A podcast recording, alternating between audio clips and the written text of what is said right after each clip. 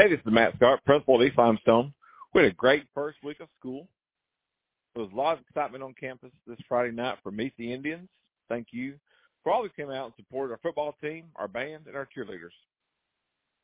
This is Beat Athens Week. Our varsity football team will play this Thursday night at Athens High at 7 p.m.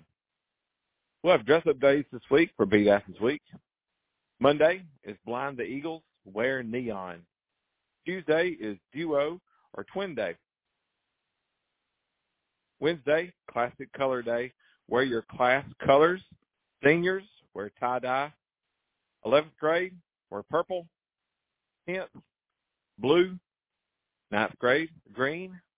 8th grade, yellow. 7th grade, orange.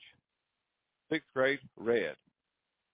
And Thursday is Beat Athens Whiteout Day. Wear white. All attire must meet school dress code. Thank you for being patient with our car line. Things are going better each day.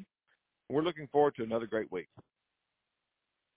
In the afternoons, we will not be allowing students to cross the road and load in cars at Tabs or other businesses across the street. The businesses have contacted the school, and they do not want parents parking there.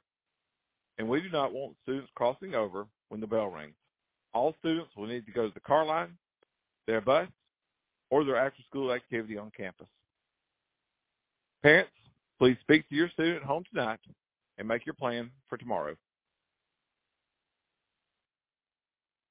We are opening car line in the mornings just a little bit earlier, starting around 725. Just go ahead and get cars moving a little earlier in the mornings. And now for the lunch menu. Monday, barbecue pork sandwich. Tuesday, corn dog. Wednesday, lasagna. Thursday, spicy chicken. And Friday is pizza. If we can help you, or if, you have any questions, please, please feel free to let us know.